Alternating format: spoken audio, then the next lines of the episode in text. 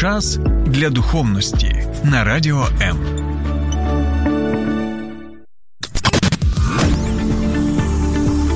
Біблія під іншим кутом. Програма сторінками Біблії з пастором Сергієм Наколом.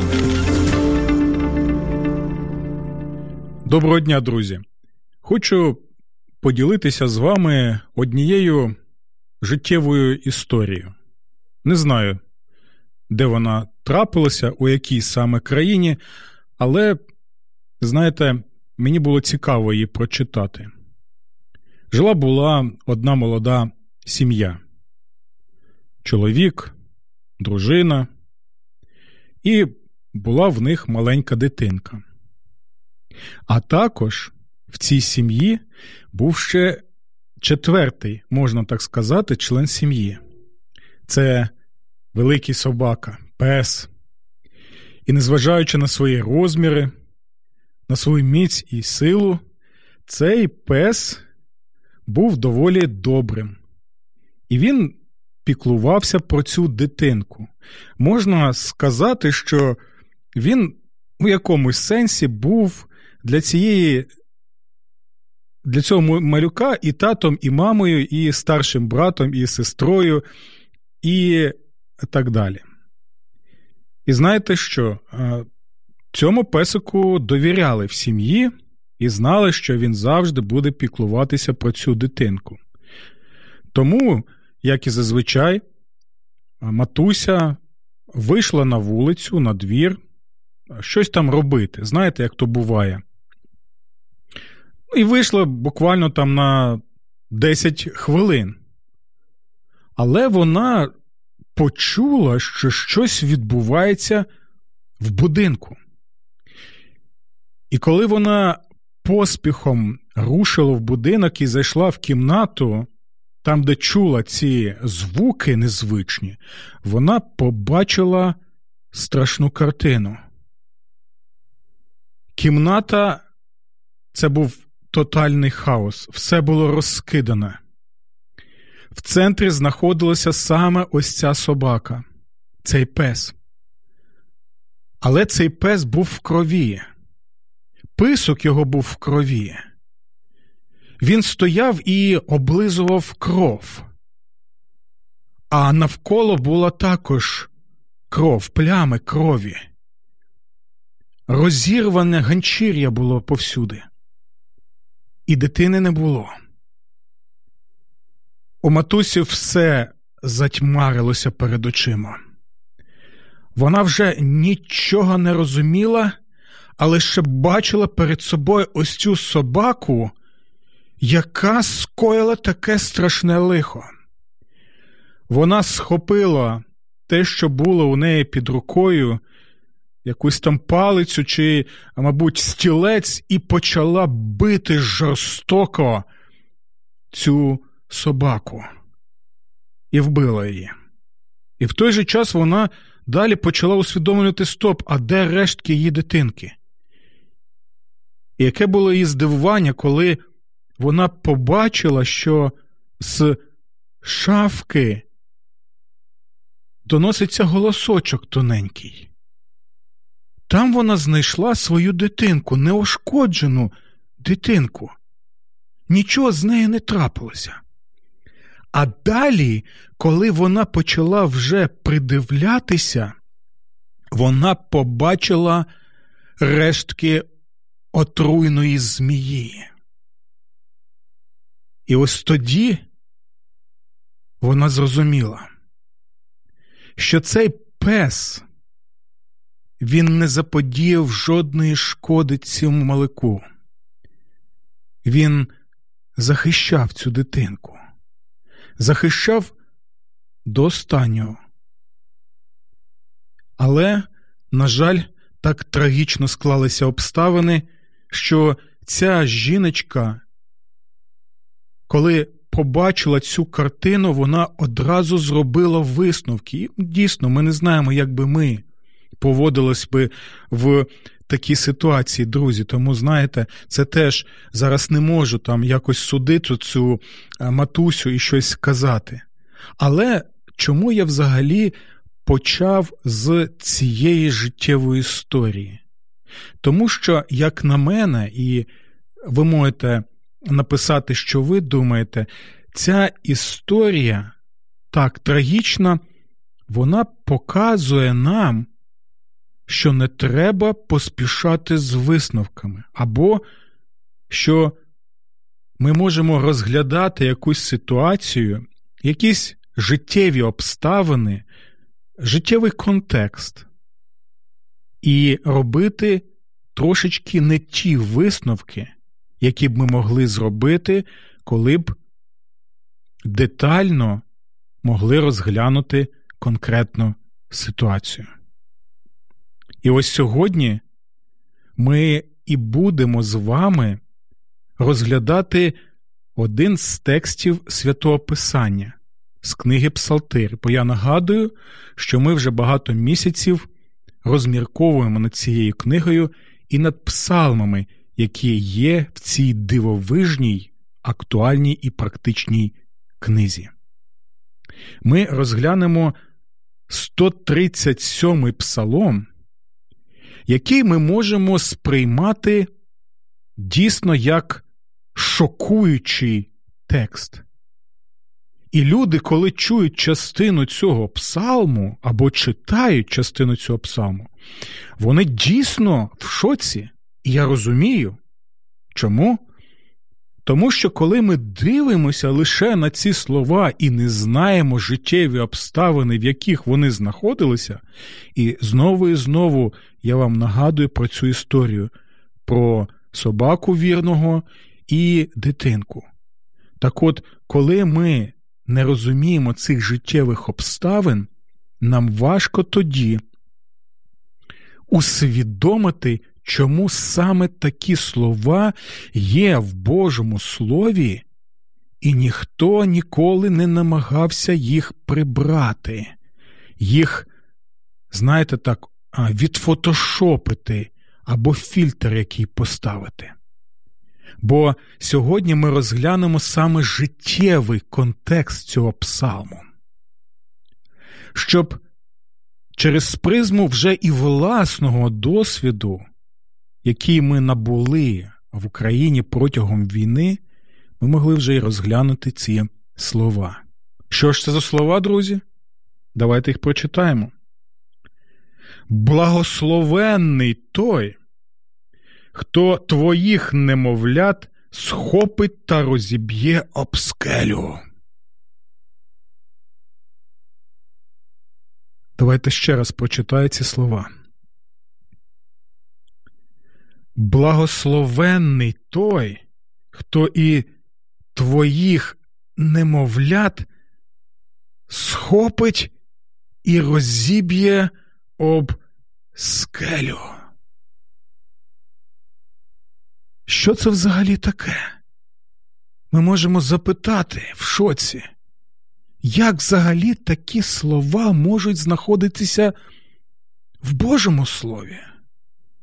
Як взагалі такі слова можуть знаходитися в книзі Псалтир, яку апостол Павло, наприклад, називає нічим іншим як Словом Христовим? То чому тоді Слово Христово нас тут вчить? Як взагалі можна вимовляти подібні слова? І багато українців дійсно не сприймають цей текст, і навіть багато тих людей, які вважають себе християнами, кажуть, що ми не можемо це зрозуміти. Ось чому я вас сьогодні і запрошую разом зі мною поринути саме в життєві обставини автора цього псалму для того, щоб ми могли краще зрозуміти, про що йде мова. Давайте прочитаємо увесь псалом, так, щоб вже трошечки краще розуміти, що ж там відбувалося, і де саме, коли саме і хто саме вимовляє ці шокуючі слова, від яких кров крижаніє в жилах, і волосся стає дибки. Псалом 137. Слухаємо уважно, бо ми читаємо Боже Слово. Над ріками Вавилонськими ми сиділи й плакали, коли згадували Сіон. Там на їхніх вербах ми повісили наші гусла. Адже ті, котрі взяли нас у полон, домагалися від нас пісень.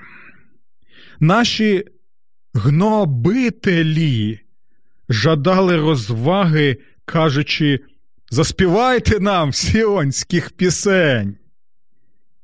Але як можемо ми співати Господню пісню на чужій землі? Якщо я забуду тебе, Єрусалим, нехай тоді відмовить мені правиця моя, нехай прилипне тоді мій язик до піднебіння, якщо не згадаю про тебе, Єрусалиме, якщо не вважатиме тебе джерелом моєї радості. Пригадай, Господи, нащадкам Єдома той день Єрусалима, коли вони вигукували Руйнуйте його, руйнуйте аж до самих підвалин. Дочка Вавилонська, гнобителька руйнівниця. Блаженний той, хто відплатить тобі тим самим, що ти заподіяла нам. Благословений той твоїх немовлят схопить та розіб'є об скелю. Друзі, ви вже починаєте розуміти, що не все так просто з цим псалмом.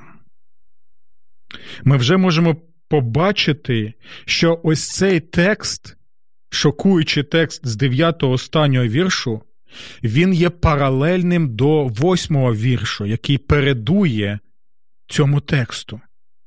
Це, по суті, є відповіддю на те, що ми чуємо саме у восьмому вірші. Послухайте ще раз уважно. Дочка Вавилонська, гнобителька руйнівниця. Гнобителька руйнівниця. Блажений той, хто відплатить тобі тим самим, що ти заподіяла нам. Почули ці слова? Мова йде про людей, частини Божого народу, які втратили все, які втратили рідних, дітей, малюко, малюків своїх, немовляток своїх втратили, батьків втратили, дружини втратили чоловіків, чоловіки дружин тощо. Ці люди втратили все внаслідок агресії держави гнобительки агресорки, руйнівниці, якою на той час був Вавилон, Вавилонська імперія, друзі. Часи змінюються, але, на жаль, імперії існують і роблять свою чорну руйнівну справу, агресію і пригноблення. Тому що той, хто стоїть за цими імперіями пригноблення і руйнування, він існував як тоді, так і існує і зараз. І ми можемо побачити, що ось ця частина Божого народу, яка втратила все під час бойових дій, тоді, коли Єрусалим був оточений з усіх боків, тоді, коли навіть матусі були вимушені їсти діточок своїх, просто коли в них вже не функціонував, знаєте, розум нормально, вони вже втрачали глуст, вони були психічно хворі, і такі речі відбувалися жахливі. Коли ці війська не лише оточили Єрусалим, але вони все зробили, щоб зруйнувати його вщент, щоб вбивати там людей, щоб гвалтувати там і жінок, і чоловіків. Так, так, і жінок, і чоловіків, щоб бивати немовлят. Це було щось страшне, страшна навала. Це був жах, коли ти дійсно можеш втратити глуст. Ці люди знаходяться зараз в полоні. Вони відірвані від своєї землі, вони втратили свою землю, яку Бог їм обіцяв. Вони втратили свою столицю. Ми повинні дякувати Богові, що ми не втратили нашу столицю у лютому, в березні, що Він був милостивий до нас, що Він дав нам перемогу, і ця орда вона почала відступати з Київської області і інших.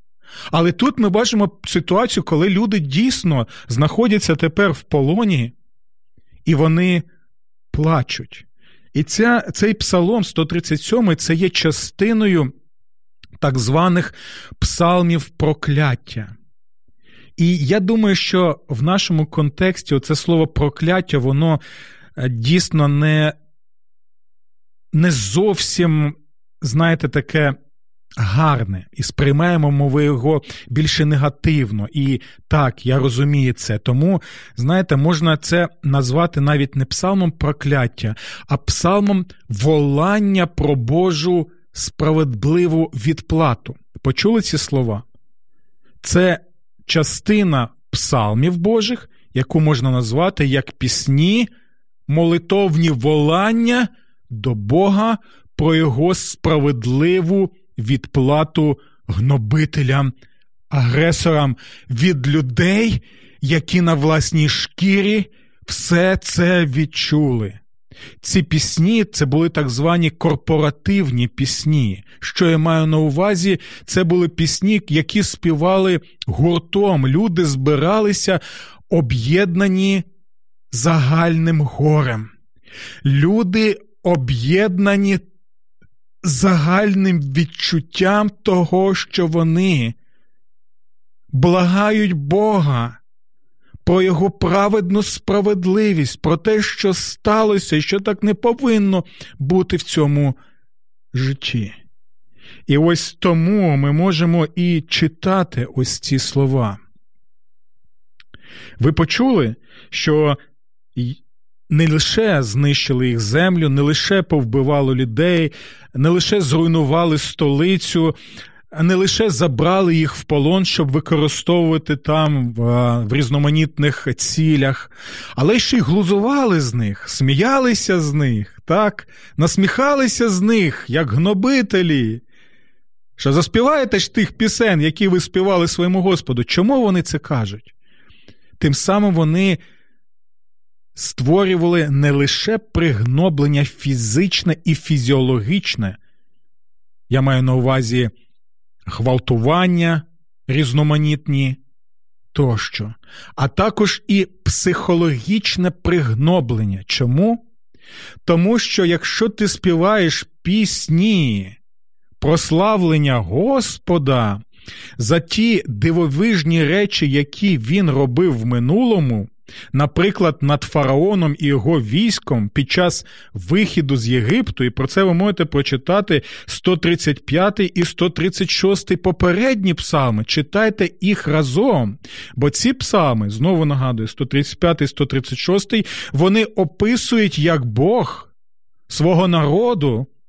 Він що робить? Він визволяє свій народ від пригноблення єгипетського, від гнобителя єгипетського від фараона і звершує свій справедливий суд. І також нагадує про санкції Божі, які Господь застосував до Єгипту як держави. І в 135, 136 псалмах ви можете прочитати згадку про те, що Бог знищив первенців Єгипту, так, за те, що фараон ніяк не бажав визволити народ Божий. І ось тепер ці гнобителі Вавилонські, вони кажуть: ну заспівайте тепер свої пісеньки, побачимо, який ваш Бог. Вони глузували не лише з цих людей, з їх пісень, вони глузували з самого Бога. Вони глузували саме з того, що він може бути визволителем і бути тим, хто дав обіцянку і виконає її. Вони сміялися і казали: Ну, де ж ваш Бог? Ну, співайте пісеньки, як він там вас визволяв, як він, типу, знищував первенців Єгипту і так далі. А що ви тепер бачите? Ви лузери, ви ніхто. Ось це держава Вавилонська. Ми дійсно будемо встановлювати, знаєте, так званий Вавилонський мир і поширювати його там. І Вавилонський мир зупиниться лише там, де ми цього захочемо. І ви кажете, що ваш там Бог під час санкцій єгипетських знищував єгипетських первенців. Та подивіться, ми знищуємо не лише ваших первенців, ми знищували і знищуємо ваших дітей. Ми знищуємо ваших немовлят, навіть ті, що знаходяться в ваших вагітних жінках. Ось який контекст, друзі. Ось в якому контексті все це відбувається. І знаєте, знову я можу згадати такий вислів, що той, хто ніколи не відчував спрагу, не зможе зрозуміти спраглу людину. Той, хто ніколи не відчував голод, не зможе зрозуміти до кінця, що відбувається з голодною людиною. Той, хто не мав лиха в своєму житті, той не зможе зрозуміти, що відбувається з такими людьми. Той, хто на власній шкірі не пройшов і не відчув, що таке війна, а знаходиться зараз, можливо, в комфортних умовах, в безпеці, в країні під захистом якихось військових могутніх союзів, важкувато буде зрозуміти те, що відчуває людина, яка перебуває саме в епіцентрі цих подій. І навіть я не можу зрозуміти, друзі. Так, я з 24 лютого знаходжуся в Києві. Так, я служив Богові і людям, але я не можу е, відчути те, що відчуває людина, яка була саме в будинку, який був зруйнований ракетою, і ця людина перебувала там своїми е, батьками або зі своїми дітьми. Я не зможу до кінця зрозуміти людей, які втікали з Бучі з Ірпіня. Ми не зможемо зрозуміти людей, які втратили кінцівки при бомбардуванні.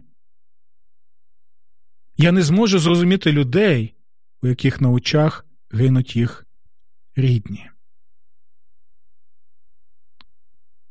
Тому тепер нам трошечки треба усвідомити те, що пройшли люди, які співають цю пісню, і знову я нагадую це пісня, яку співають разом об'єднані люди, об'єднані спільним горем, спільним досвідом. І ця пісня, в першу, першу чергу, друзі, це один з засобів Божої терапії псалмів, коли те горе, той біль, який є в вас на серці, його можна якимось чином через цю пісню і молитву волання з плачем, зі сльозами, з криками направити до Бога, інакше, якщо вони будуть в тобі, якщо ти не будеш випускати цю пару цього болю, концентрації болю, то вона буде руйнувати тебе, руйнувати твоє серце, внутрішнє єство. І тому так потрібно було разом зустрічатися, разом плакати, разом обійматися, разом співати, разом Богові направляти увесь той біль. Це перше. І по-друге, це волання за Божу справедливу відплату. І це нормальні почуття, коли ти волаєш до Бога і кажеш, і ми це бачимо в багатьох псалмах, ми це бачимо в багатьох текстах святого Писання як Старого, так і Нового Завіту. Що ми можемо благати і казати, Господи, Зроби з цим гнобителем, зроби з цим агресором те саме, що він коїть цим людям.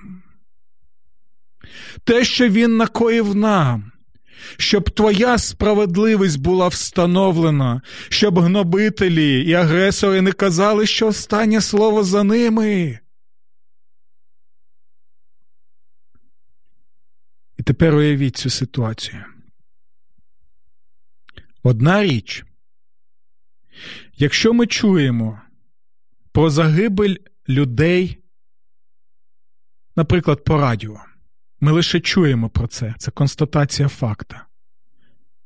І нам сумно, дійсно, у нас є людська емпатія, у нас є відчуття солідарності з цими людьми і їх родичами. А тепер уявіть, що ви бачите по телебаченню кадри, де показують наслідки ударів ракетних і вбитих людей. Ми вже по-іншому це сприймаємо, так, друзі? Ви можете написати, як ви сприймаєте ці речі. Будь ласка, чесно пишіть, і я дякую вам за те. От навіть вчора вночі я спілкувався з декількома людьми, які е, чесно запитували, чи можу я так молитися, чи ні. Це одна з причин, чому я зараз з вами розглядаю саме 137-й псалом. І вони чесно написали, що ми, е, ми відчуваємо це. Ми в шоці від того, що сталося. І це тоді, друзі, коли ми лише бачимо по телебаченню. А що ми бачимо кадри, записані звичайними людьми, які не пройшли цензуру телебачення, і бачимо жахливі кадри понівечених кривавих скривлавлених тіл, без кінцівок. А якщо там немовлятко лежить, ми вже по-іншому сприймаємо, друзі, так? А тепер уявіть, друзі, що ви не чуєте по радіо, ви не бачите по телебаченню або в каналах Телеграм тощо, а ви знаходитеся там, і ви власними очима бачите цих людей, знищених, вбитих лише за те, що хтось там, в країні, яку вважають імперією, себе царем, імператором, вважає тим, хто може вирішувати долі людей. Просто взяв направо ракети, і людина, ось я читаю. Людина просто їхала на роботу і загинула. От про лікарку Ахмадит прочитав, яка спасала протягом багатьох років в Ахмадит діточок, е, у яких проблеми були різноманітні. Нема людини. Добре, уявіть, що ви там. Я, я навіть цього не можу уявити, але ми намагаємося зрозуміти цей 137-й псалом. А тепер, друзі, уявіть. Тепер уявіть,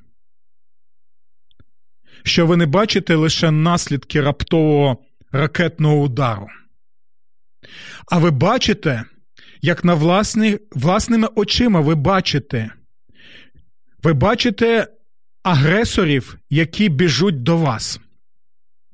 Дружина бачить, як воїни армії агресорки руйнівниці вбивають на власних очах твого чоловіка.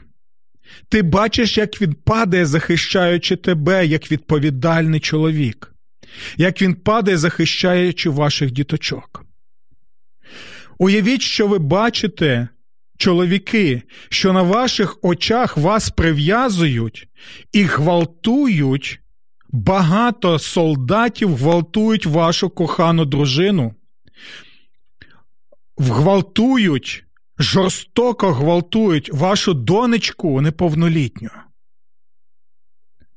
І далі їх поневолюють або вбивають, наситившись.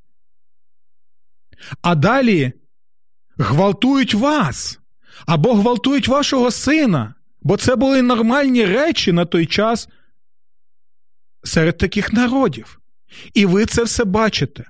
А тепер, друзі, уявіть, що чоловік бачить, або тато бачить, або брат бачить, як дружину, сестру, доньку, вагітну схоплюють, розрізають на ваших очах живіт. Так, так, я кажу те, про що описує Боже Слово. Так, це той час, друзі. Витягують дитинку, яку ви очікували. І підкидують її, щоб настромити на списа і ще й реготати. Тепер ви розумієте, що відбувається? Уявіть, що вони хапають малюків, діточок, хватають їх за ноги і розбивають як розвагу об скелю, об камені зруйнованого міста столиці. Так, друзі? І коли я навіть це описую, я не можу описати до кінця увесь той жах, який у своєму житті, в своєму досвіді в своїй пам'яті закарбували ось ці люди, які співають цей 137-й псалом. Так, друзі, це Боже Слово. І саме, чому, і саме тому цей псалом показує, наскільки Боже Слово життєве, наскільки Бог серйозно сприймає наше почуття, наш досвід наш досвід скривавлений, розбитий ось такими обставинами життя, трагічними, коли ми не можемо пояснити, чому навіть таке трапляється. Але ці псалми нас вчать тому, що Бог, Він дійсно не проти цих почуттів, які ми висловлюємо йому, волаємо йому навіть тоді, коли ми до кінця не усвідомлюємо, чому це сталося. І в той же час Чому це Боже Слово? Тому що це волання за Божу справедливу відплату. Ці люди плачуть, ці люди волають і кають, Господи, я знову нагадую, нехай е, вони отримують те саме, що заподіяли нам. Іншими словами, нехай з ними станеться Божий суд справедливий. Бо саме ці люди вони так робили з нашими діточками. Невже це зійде з ним з рук? Невже Божа справедливість, яку він показав в 135, 136 псалмі в історії Божого народу, невже її не буде? Господи, ми волаємо про це. І пам'ятайте також молитовне волання святих Божих в книзі об'явлення. Я знову нагадую вам про те, що там мова йде про людей які були знищені за проповідь Божого Слова в Римській імперії. Їм відрубали голови. І знаєте, як вони моляться? Вони моляться саме в дусі ось таких псалмів. Вони волають про Божу справедливість. Вони не кажуть, Господи, прости їм і все. І давайте забудемо, ми і так знаходимося в Божій присутності і насолоджуються Божою присутністю. Ні, вони не можуть до кінця насолоджуватися Божою присутністю, поки Божа справедливість не буде встановлена повноформатно до кінця. Тому вони волають такі слова. І це новий завіт, друзі. Пам'ятайте про це. Господи, коли ти коли ти зробиш справедливу відплату за нас. Якщо вони так волають, то чому ми, коли можемо знаходитися в таких обставинах або а, а, в подібних обставинах, чому ми не можемо молитися таким чином? І ще один важливий момент, друзі. Цей псалом це не заклик до конкретних дій. Ви почули?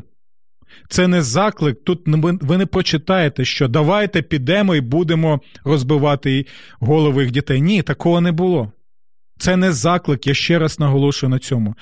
Жодним чином цей псалом він не є закликом до ось таких дій. Це знову нагадую волання через призму власного досвіду, страждань, болю, того жахіття, яка людина бачила і волає тепер до Бога за Божою справедливістю. Маргарита пише: дякую і вам дякую, Маргарита, що ви з нами. Я бачу, що з нами є і інші наші глядачі і слухачі. А от і є в нас і реакції. Друзі, будь ласка, напишіть, що ви думаєте стосовно ось такого пояснення 137-го псалму, бо дійсно цікаво буде довідатися і про ваше сприйняття цього псалму через призму власного досвіду. І знаєте, що наприкінці я хочу сказати? Чому я можу бути впевнений, незважаючи ні на що, незважаючи на ті жахіття, які оточують нас, незважаючи на те, що я не можу пояснити багато речей, я це усвідомлюю і чесно про це кажу, я знаю одне. Отець Небесний подарував нам немовлятко. Ім'я цьому немовляткові Ісус. Це немовлятко наш Спаситель, який пройшов увесь шлях страждань, жахіть, болю і неймовірної жахливої смерті на хресті за гріхи людства. Він був розбитий о скелю Голгофи. Його кров пролилась на скелі Голгофи, щоб ми могли отримати прощення Боже, стати Божими дітьми і отримати вічне життя і впевненість, яку дає нам Його ім'я, коли він народився. Це ім'я Еммануїл, що означає Бог з нами тут і зараз. І Він чує наші волання і запевняє нас наступного. Усі ваші молитви за Божу справедливість, врешті-решт, отримують відповідь. Чому? Тому що це гарантія підписана і скріплена його власною кров'ю на скелі Голгофи. Пам'ятаємо про це. До нових зустрічей. Божих благословінь. Приймаймося. Сподобався ефір? Є запитання або заперечення? Пиши радіом.ua